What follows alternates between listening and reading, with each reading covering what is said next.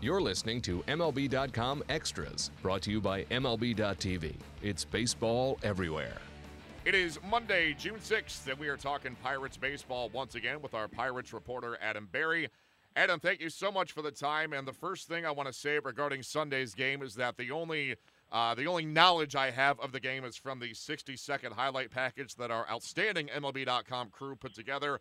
In other words, I did not watch the entire game. So, therefore, I don't know the circumstances that led to Albert Pujols uh, with his Angels team down a run, facing a left-hander in the eighth inning, with the Pirates trying to protect that one-run lead. Pujols, of course, homers. Angels go on for the 5-4 comeback win after trailing 4-1 in the seventh inning. So please explain to me why Tony Watson was the choice in that spot instead of a right-hander to face the dangerous Pujols.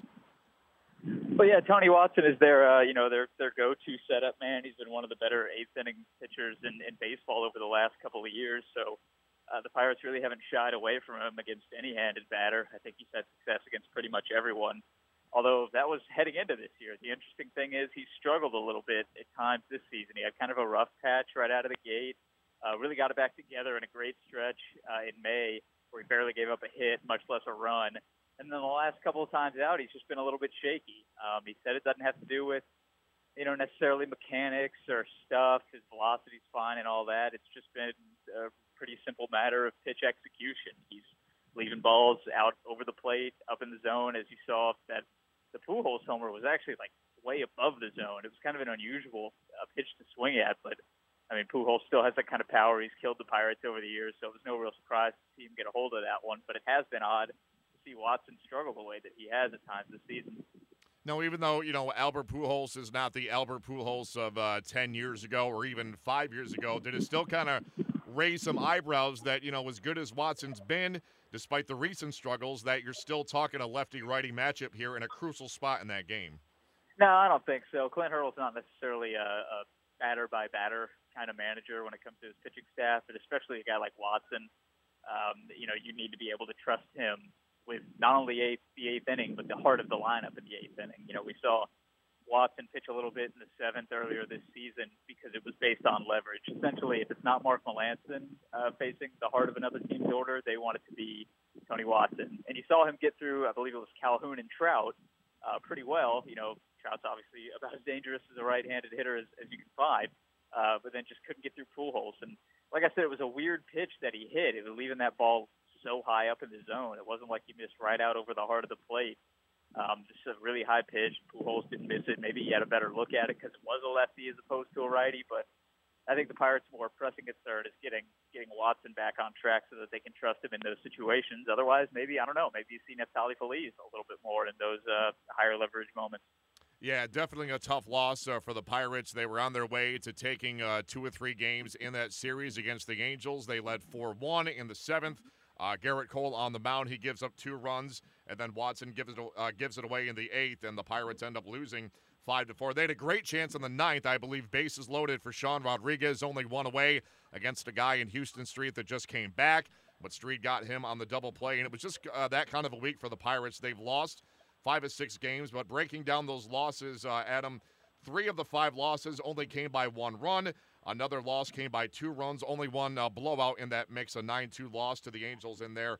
Now, of course, that's a little consolation for the fans and for the players because L's are L's no matter what. But is it more of a feeling right now that the Pirates are just kind of kind of catching a few bad breaks? They've had some bad luck on their side, as opposed to the you know maybe just playing poorly over this stretch.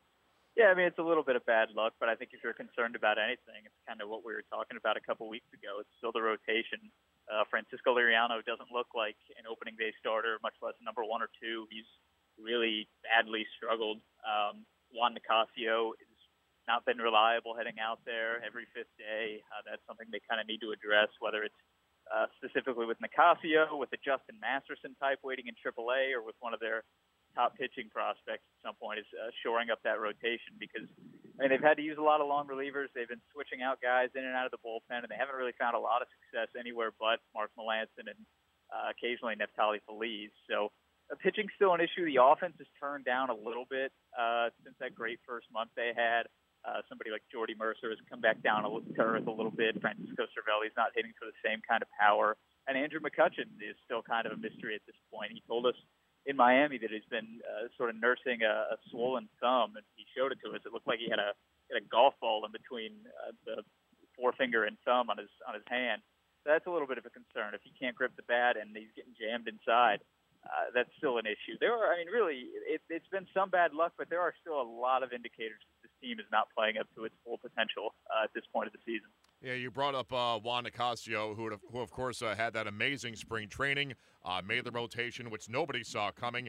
He's had his ups and downs so far. Uh, Jon Niese has been steady, but you know not not spectacular. He really really hasn't uh, you know blown the door off the hinges by any means, but if they do decide to make a move to shake things up, whether it's promoting Masterson, bringing up uh, Taillon or somebody like that, that one of the, the highly touted prospects that uh, Pirates fans have been waiting and dying to see uh, for all this time, is Nicasio kind of the odd man out? Is that the consensus right now?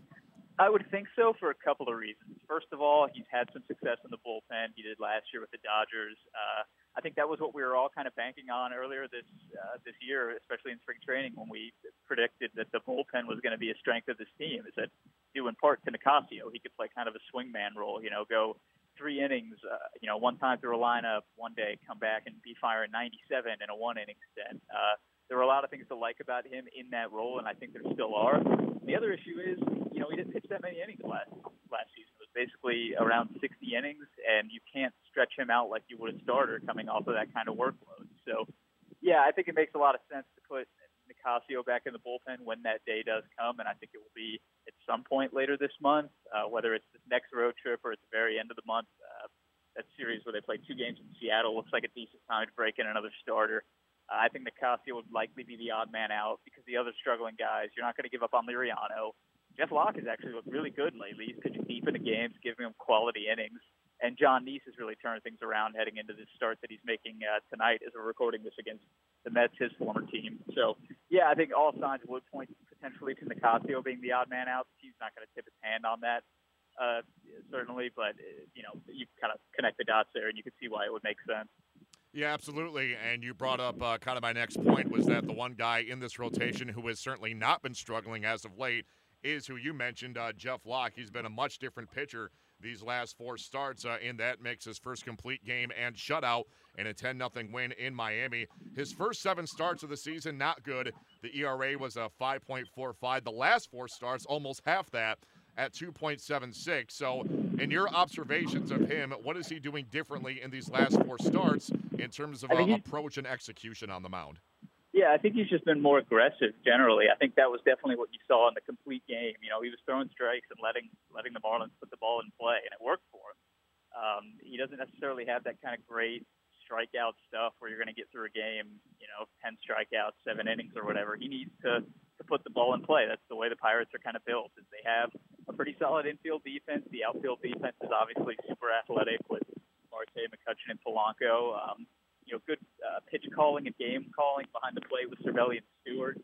So I think for Locke, it's just you know, don't worry about nibbling on the outside of the zone because that's how you wind up walking guys and putting runners on base. And that time, you know, when that happens, then every single mistake hurts you. So you haven't necessarily seen that blow up inning that uh, Locke tends to have over these last couple of starts because he's not giving guys free bases essentially. He's he's not making it any any harder on himself. Pitch uh, selection wise, he's throwing a, a more of a slurve, which is a fun word, breaking ball than he used to. Um, it seems to be working pretty well for him giving opposing hitters something uh, different to look out for than what they might have seen in the scouting report or coming out of his hand in the past. So I think it's just kind of all coming together pretty well for him. Granted, Locke has had some pretty good stretches in the past and then fallen off the track. So for him, it's more about can he be consistent? Can he do this or something slightly below this performance, uh, you know, for a decent stretch of time to sort of nail down that spot in the rotation? Is there's going to be more talk about Taillon and Glasnow and all those guys coming up? Yeah, hopefully a stretch that he can maintain. As you said, he's done this before, but it's it's not uh, it's not lasted. It's something that you know is temporary. Three, four, maybe five starts. Hopefully, this is something that can carry him uh, into the All Star break and uh, beyond. And Adam, we hear sometimes that players prefer playing behind pitchers who don't necessarily strike a ton of guys out because the ball is consistently in play. It keeps the fielders active and uh, alert and on their toes. Is that kind of how the Pirates feel about Jeff Locke? Because as you pointed out, uh, in the complete game shutout of the Marlins uh, last week. He only struck out one guy, so the the fielders were definitely plenty active in that game.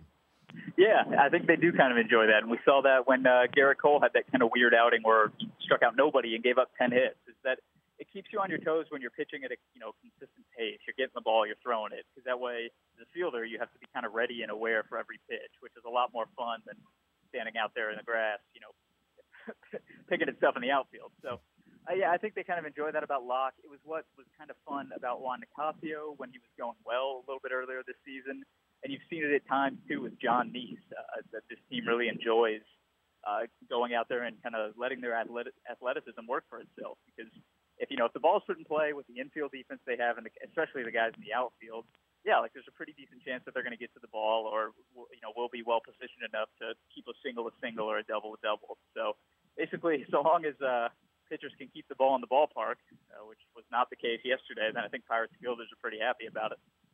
And Adam, to uh, wrap up here, the MLB draft, uh, hard to believe, is just days away, beginning on Thursday. And of course, uh, the Pirates are going to be active with the other 29 clubs uh, in that draft. And is the Pirates' strategy, at least with their first selection, to take the best player available, or is there a specific need that they want to address with that number one pick of theirs? No, I think their thing is always uh, best player available that's how. I mean, the, once you draft a guy, he's so far away from the majors. Uh, this is not a team to rush prospects.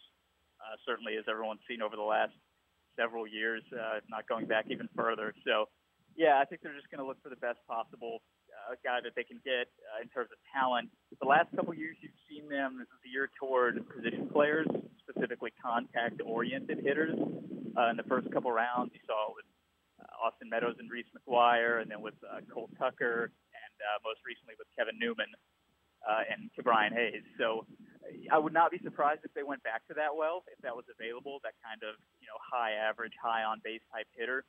Uh, just because I think they view that as a way they can overcome some of the advances that uh, pitching has made over the last several years throughout baseball.